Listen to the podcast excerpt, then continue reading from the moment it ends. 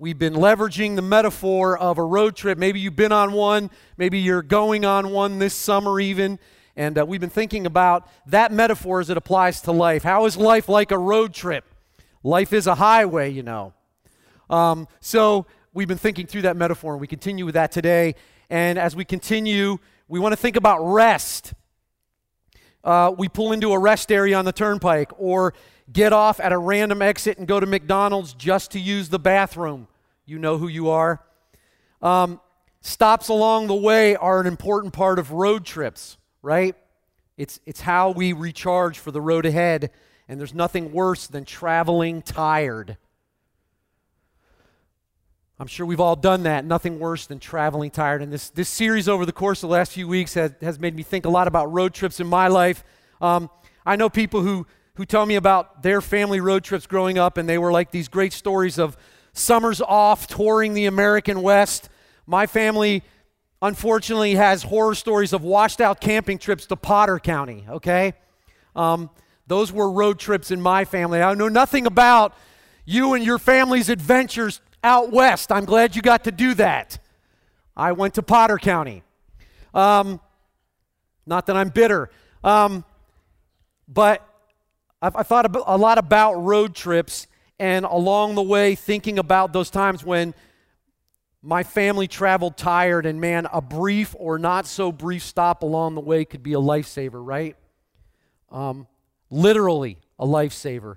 As i thought about road trips one really comes to mind in my life and maybe through the course of this series you can relate. You, you think about road trips where there was adventure. Um, so between my junior and senior year of high school i had a really good friend pat who has gone home to be with the Lord, but really good friend of mine, and we went to high school together. And he moved from San Jose, California to Hermitage, Pennsylvania. Why? I don't know. Um, but he did. And so he moved into my town, and we got to be friends and went to high school together. And he was a year ahead of me. And so between my junior and senior year of high school, his parents decided they too would move out to Cal, uh, from California to Pennsylvania. So over that summer, they, they set up an arrangement for, and why they would do this, I don't know, but they set up an arrangement and said, Matt, we're going to fly you out to California at the end of the summer, and you and Pat are going to drive our 1970 something Cordoba from California to Michigan, where my brother was getting married. And so all those plans came together, and they said, and my parents were like, Really? You want him to do this? And they're like, Yep. So I flew out to San Jose, and me and my buddy Pat, we left with a couple days to travel from San Jose, Michigan to Grand, or San Jose, California to Grand Rapids, Michigan. What could go wrong? A lot, as a matter of fact. Um, we we traveled a little too slowly, kind of seeing the sights along the way, and then realized, my gosh, we got to be at a wedding in Michigan. So we're in the middle of the state, uh, middle of the country, and we start driving faster and spending more time on the road and less time sightseeing. And uh, we were in, we, Pat drove all night one night, all night. And uh, we get up in the morning. He's like, dude, I'm tired. I'm going to sleep. You got to drive. And we're in Nebraska, which, if you've ever driven in Nebraska, it's the horizon. You get there, and then it's the horizon again. And uh, so, uh, so he crawls in the back seat, falls asleep. I put on the sunglasses, uh, crank the air conditioning, and start driving. The next thing I remember was the sound of a semi horn as I fell asleep at the wheel. Now, in Nebraska, you can fall asleep at the wheel and drive for miles in a cornfield and then come back up onto the interstate. Um, it didn't go that long for me, all right? It was only a, a matter of seconds till I felt the berm, realized, oh my gosh, but not soon enough until we went kind of down the bank and drove. I drove on the, on the ber, uh, kind of on the side where it went down a little bit. Of course, Pat wakes up in the back seat thinking, this is heaven. Um, he, he's scrambling because he's exhausted, doesn't know what happened. I get the car to a stop. By the grace of God, he was not finished with me yet. And uh, we pulled the car to a stop. The undercarriage of the car was completely covered with grass. He said, Get out. I didn't get to drive the rest of the way. Um, so, and maybe you have an adventure that's exciting as that or not so exciting as that, but uh, a brief or not so brief stop along the way on a road trip can be a lifesaver. Uh, today, we want to consider this idea of rest, okay? this idea of rest because maybe, friend, in your road trip to life today, God is saying this you need to rest. Maybe, maybe you come to Pathway just tired, and God is saying you need rest. Um, but not rest as an end in itself, rather, rest as preparation for the way forward. Because for some of us, what God wants to say is this you need margin in your life, space. Think about the sides of a paper. You need margin. You need to find that. But maybe for others, God is saying, hey, the rest is over. Maybe it's time to go. Here are your marching orders. Margin and marching orders.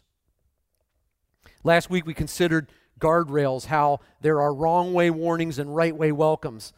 And we find those in the Bible and throughout the life of Jesus. This week we want to consider margin and marching orders. Margin and marching orders. And you can go to the YouVersion app for some notes in your worship program you received. You can take some notes there. If you don't have a Bible, it's provided for you in the seats in your venue. You can find those Bibles. So grab that. Last week we looked at a king named Josiah, a rare good king in the Old Testament in a long line of bad ones. All right, think about Elijah like this. That's the guy we're going to look at today, a guy named Elijah. Um, and maybe you're like, I know Elijah. Maybe you're like, Elijah sounds like a good name for someone in the Bible. It is. He was a good guy. And think of a, if, if Josiah was a good king in a long line of bad kings, think about Elijah as a guy who called out the bad kings. All right? That was his job. That was one of the big jobs of a prophet was the, the nation of Israel, who much of the Old Testament is about, is going the wrong way, and prophets would arise and they would call the people out of their badness, out of their God forsakenness. And Elijah was one of these guys who his job was to call Israel out of, out of their brokenness and um, in 1 Kings 18, we read this story, and you can, you can turn if you want. If you want to start, you can turn to 1 Kings 19. That's where we're going to be today. 1 Kings 19. Last week, we looked at Second Chronicles. Today, we're in 1 Kings. So it's, it's 1 2 Kings, 1 2 Chronicles, all right? So this week, 1 Chronicles, or 1 Kings 19, if you want to turn there. But in 1 Kings 18, our guy Elijah, in the strength of the Lord, he dares King Ahab, bad king, he dares King Ahab. And the prophets of Baal, all right, Baal, who is a false deity, Elijah says to them, Let's see which God is worth following because Ahab has taken the nation into idolatry and they're worshiping this false God Baal. And man, Elijah's had enough of it. He's like, I've had enough of this. So let's decide right now. We're, we're going to have a big get together, a battle royale, and it's going to be, it's on between God and Baal. And if Baal is the guy, then if Baal is the God, then let's go after Baal. But if the Lord God Almighty is the God, we're going to serve him. Let's decide, people. And so they meet and they had this big battle royale, which really isn't any battle royale at all because, spoiler alert, the Lord God wins. Decisively.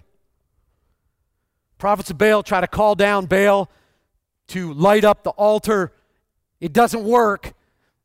Elijah says, This isn't enough. He says, Dump water all over that altar. And he simply prays to God, and God vaporizes. That's how it sounded. Vaporizes that altar. Water, everything. Crazy story. You can read it, read it to your kids, whatever. 1 Kings 18. Amazing story. The Lord God wins. And all the people follow Elijah and believe God. No. Actually, as one writer puts it, the results of this great victory is not what Elijah expects. And man, isn't that the way it is? Pathway friend, you here today and you're like, Boy, I can relate to that. Maybe, maybe there's been some victory like, man, last week or yesterday or last year or five years ago, man, this great thing happened. And man, since then, it's been tough. Just Wednesday, God gave me victory over that. And I thought it was going to be easier moving forward. And you know what? It's not easier. Isn't that how it is? Man, Elijah has this awesome moment where he calls down the judgment of God on the false prophets of Baal. And God answers that prayer. And it's like, yeah! Victory! Man, things do not turn out the way he thought after that victory.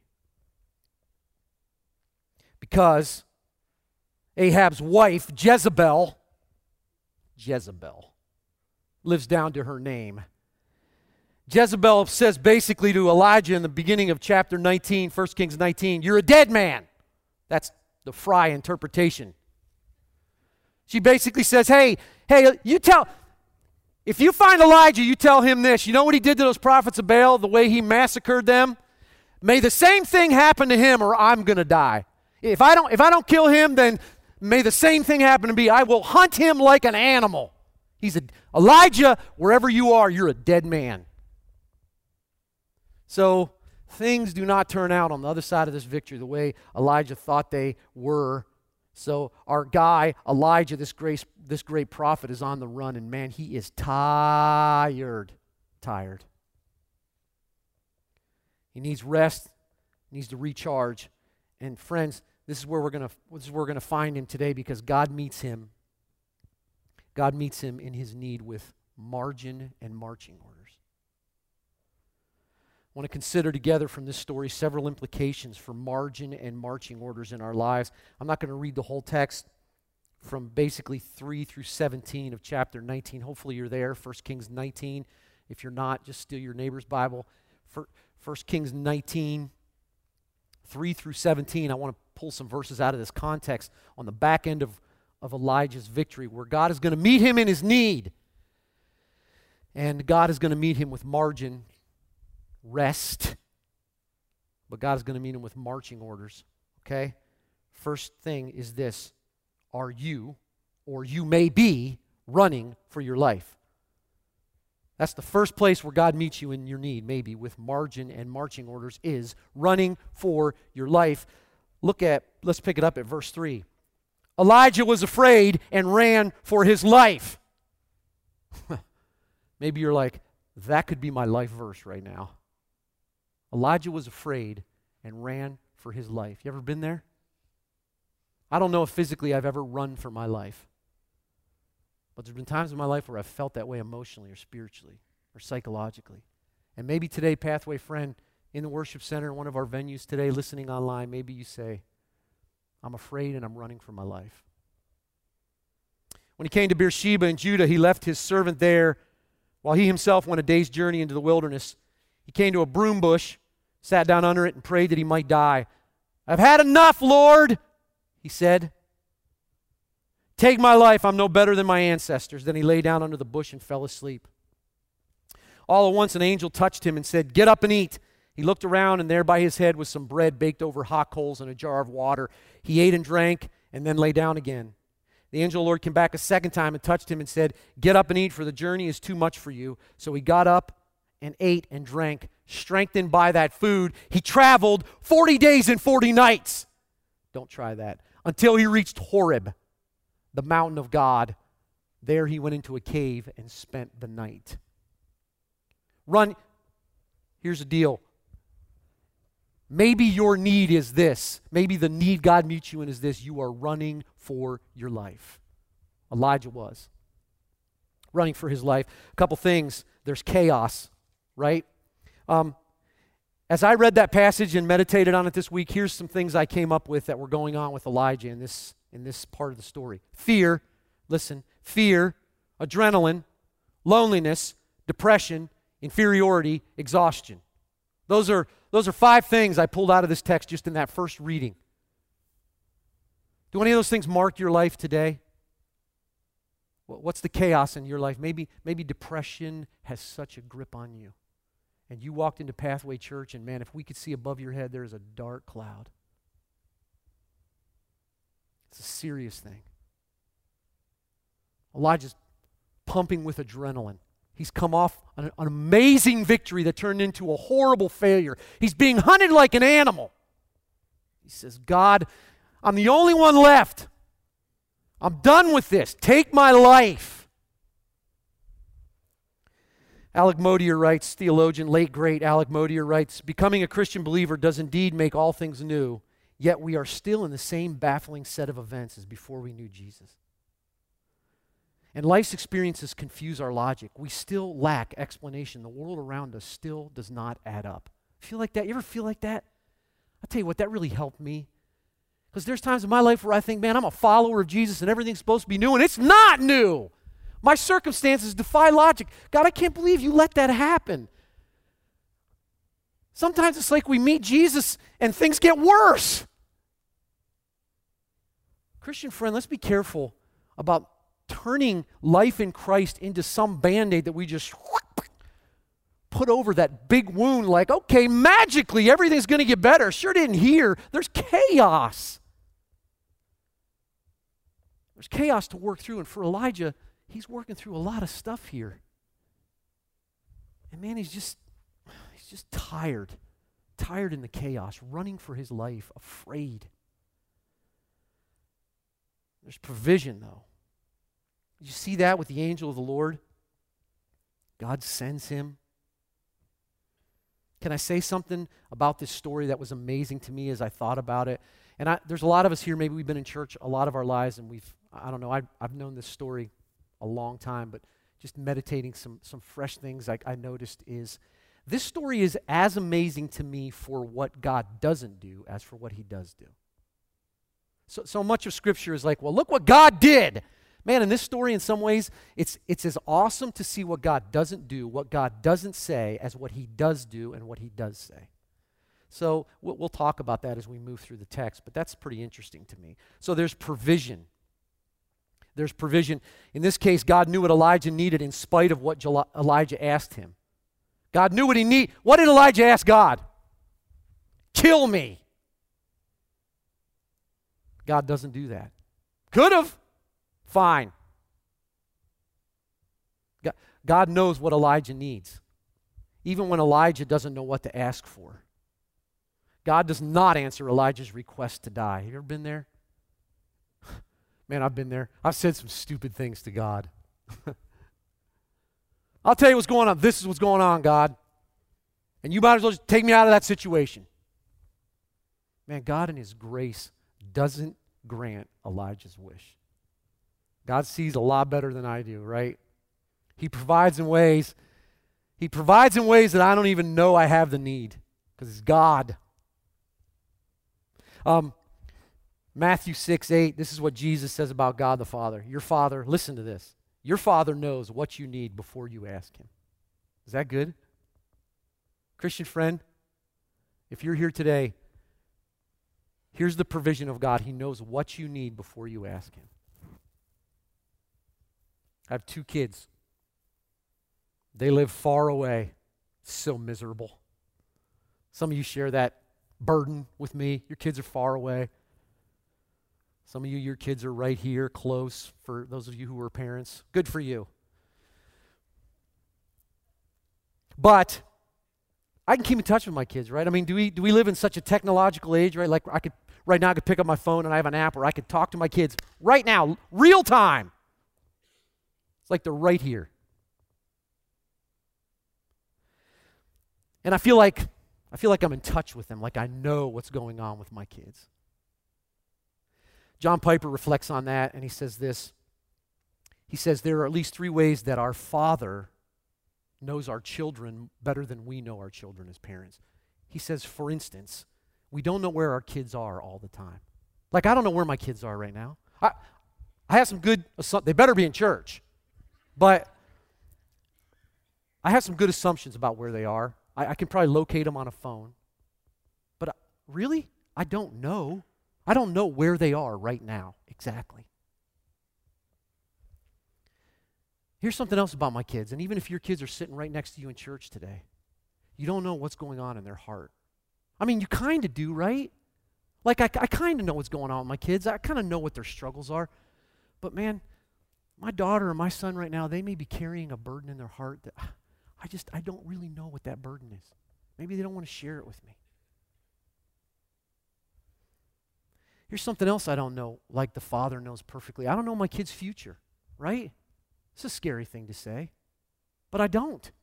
I don't. Today, things, as far as I know, things are good. I could get a phone call tonight. Listen, I could get a phone call tonight that could change all the circumstances of their life, right? Plunged into tragedy. I don't know their future. Your Father knows what you need before you ask Him. Man, God is a great provider. He's a Father who knows. Elijah was afraid and ran for his life, is perhaps the best description of you today, running from the chaos of something desperate for margin in your life. God provides. God provides strength. Do you see that in 8, in 8 and 9 when we read there? God provides strength. Man, I don't know what he ate, but he went 40 days and 40 nights with that. Pretty amazing. God provides great strength for Elijah where you find your strength, friend. You know what Jesus called himself among many things? He called himself this the bread of life. He is, Jesus is the nourishment of life. When, when I read this story about, about the nourishment, about the energy, the strength that Elijah gets from the provision of God, I think about Jesus, because that's what it is. The great, the great food in the story of Elijah points to the great bread of life, Jesus Christ. And He is our nourishment. And as it were, when we need to run for 40 days and 40 nights, our strength is in the bread of life.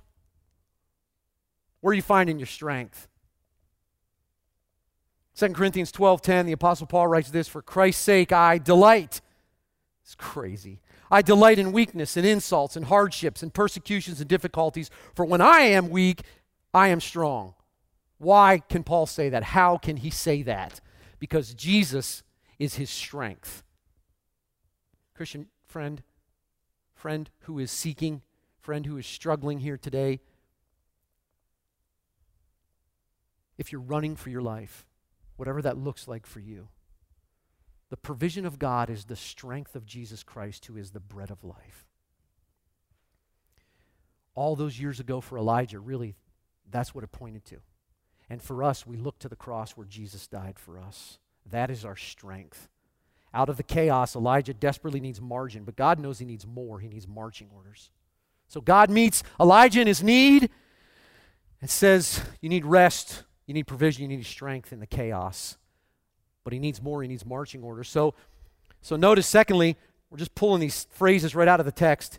Basically, God says this to Elijah stand on the mountain. So Elijah goes into a cave. Look at verse, the end of verse 9. The word of the Lord came to him. What are you doing here, Elijah? Notice, second time, Elijah makes this statement. He replied, I've been very zealous for the Lord God Almighty. The Israelites have rejected your covenant, torn down your altars, put your prophets to death with a sword. I am the only one left, and now they are trying to kill me too. The Lord said, Go out and go out and what? Stand on the mountain in the presence of the Lord, for the Lord is about to pass by. Then a great and powerful wind tore the mountains apart and shattered the rocks before the Lord, but the Lord was not in the wind. And after the wind, there was an earthquake, but the Lord was not in the earthquake. After the earthquake came a fire, but the Lord was not in the fire. And after the fire came a gentle whisper. When Elijah heard it, he pulled his cloak over his face and went out and stood at the mouth of the cave. Then a voice said to him, What are you doing here, Elijah? Go stand on the mountain. Jolene and I spent probably a little more than a decade as in student ministry, various churches as a youth pastor. Man, there's a lot I don't miss about that. There's a lot I don't miss about ministry to adolescents. No offense if you're an adolescent, you'll grow out of it. Um, tough, that's a tough demographic to keep up with. But man, there's a lot I miss about it. And and when by God's grace I have the opportunity to talk to students, I had the opportunity this fall to to FaceTime with a with a young man who was in my youth group and who lives in France now. Every time I talk to a student from my from my youth groups, they never say to me, Matt, you know what I remember most? You know what I appreciated most? Your awesome sermons. Never say that. Man, Matt, the way you broke down the book of Revelation when I was a high school student changed my life. They don't remember one sermon. I'm waiting for that one kid. You know what they do remember? standing on the mountain. Hey, Matt, remember that time? Remember that time we camped out on that trip doing home repair in rural Tennessee? And there was a flash flood and it washed out the campsite? Hey, hey Matt, you remember, remember that evangelistic crusade we took part in in Jackson, Mississippi? Matt, you remember summer camp at Lake Erie? I do remember. Man, I miss that. You know why? Because we stood on the mountain there. Because God met them in a unique way. God met me in a unique way on those places. Our students just came home recently from Challenge, which is a, a free church conference for thousands of students to gather at Kansas City. And every two years they do that and they stand on the mountain. When was the last time you stood on the mountain? That's what God tells Elijah to do. Out of the chaos, he calls him and says, Come out of that cave and stand on the mountain. What happens on the mountain? A couple things. It's a place where God wants to question you. Do you notice the text I read started with God's question and ends with God's question? Isn't that cool? God says, Elijah, what are you doing here? And Elijah, Elijah repeats his answer I'm alone, it's just me. And again, it's beautiful what God doesn't say to Elijah. Instead, he meets Elijah and then ends the, ends the statement with Elijah, what are you doing here?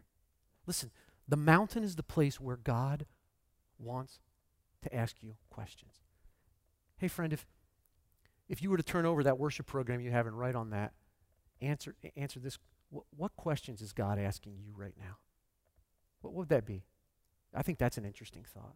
If I, if I was to say to you, in your life, what, what do you think are some questions God is asking you right now? Are, is your heart even at a place, sensitivity wise, where, where, you can, where you can stand on the mountain and allow God to question you? Or is it just every day into the next day, like, church, I don't know. What? God says, Come stand on the mountain where I have some questions to ask you. Here's something else it's the place where God reveals himself to you. The mountain is where God reveals himself to you. You notice the middle part of the text there, which is probably the most popular part of the story. And if you've been reading the Bible for long, you know that story the still small voice that God uses. And uh, you ever want to go down a rabbit hole on the internet look up that story. There's a lot of comments about what does that mean? What does it mean that God didn't meet him in the big mighty wind, fire, earthquake, but God meets him in the still small voice? What does that mean? Well, I'm not sure. But I think it means this. I, I think, I think there's a lot of it is this. There's an underlying current there, and it's this. God tells Elijah, Elijah, I can reveal myself to you spectacularly and I can reveal myself to you quietly. Sometimes, friend, when we stand on the mountain and God reveals himself to us, he reveals himself spectacularly. Think about chapter 18. What happened? God vaporizes an altar and snuffs out the false deity. Spectacular. Sometimes on the mountain, it's spectacular. But sometimes on the mountain, when God questions us, when God reveals himself to us, it's quiet. And man, Elijah's tired and he's afraid. And he's on the run for his life and there's chaos. And he's like, I'm better off dead and I'm alone. And instead of rebuke, God comes to him in a gentle, still, small voice. So, friend, go stand on the mountain Running for your life? Go stand on the mountain. Allow God to question you. Allow God to reveal himself to you. Be still and know that I am God, right? Psalm 46:10. Be still and know that I am God. Maybe God wants to reveal himself to you quietly. The mountain may be vacation on the Rocky in the Rockies. Maybe you're like, I'm going this summer and I will be on the mountain. Pikes Peak. Speak to me, Lord.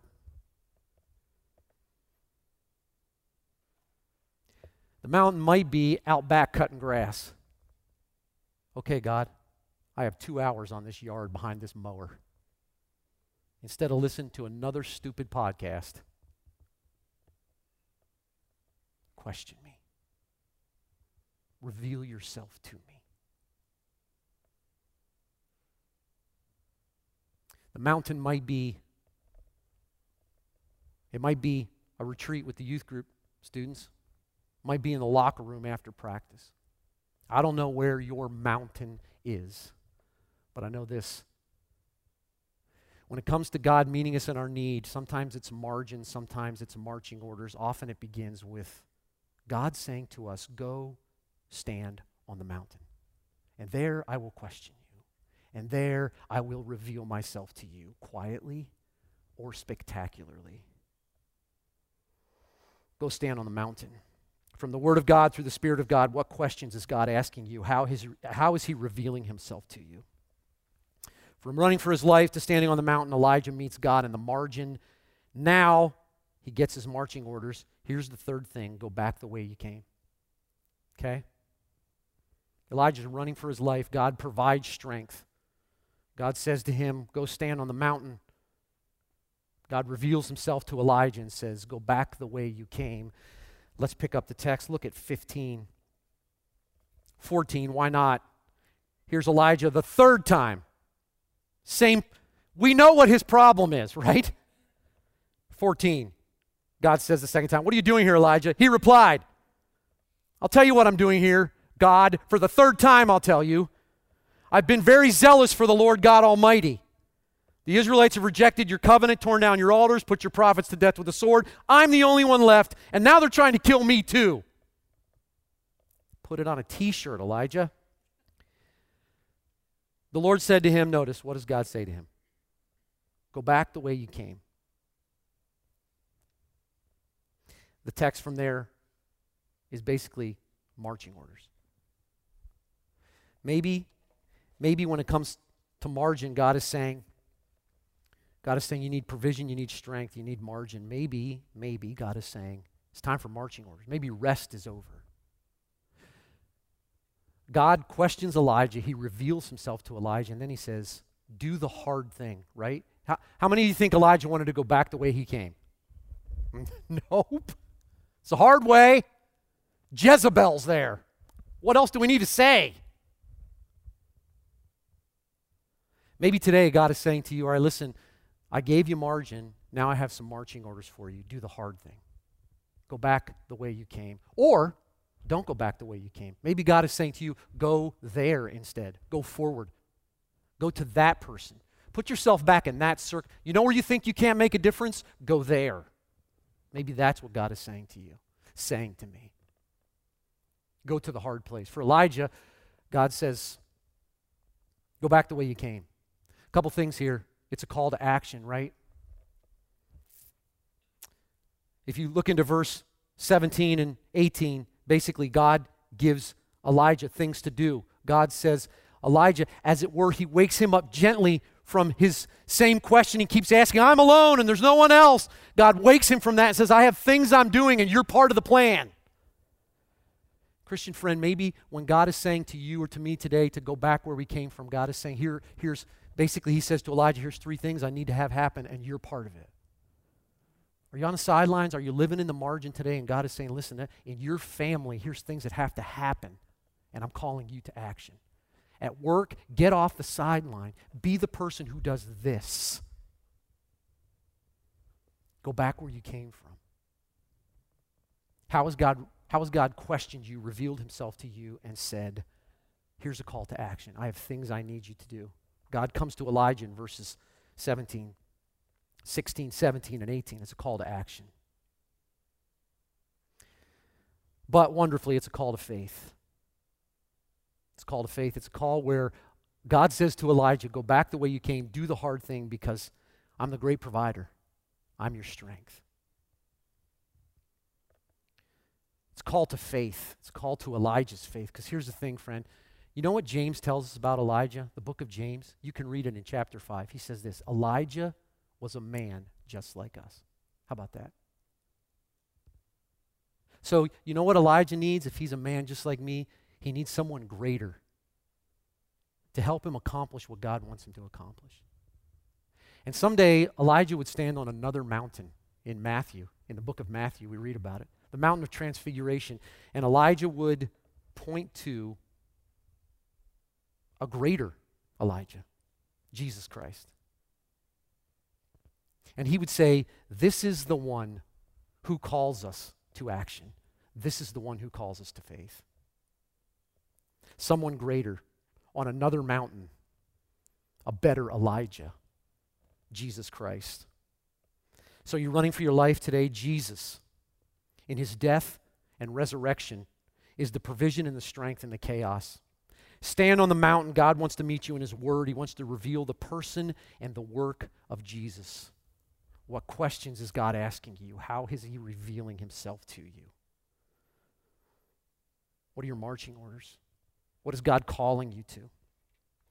Have faith in his plan through Christ and in his future for you through him. Let's pray. Lord, we thank you for this great prophet who was so faithful to call out wickedness in his own time.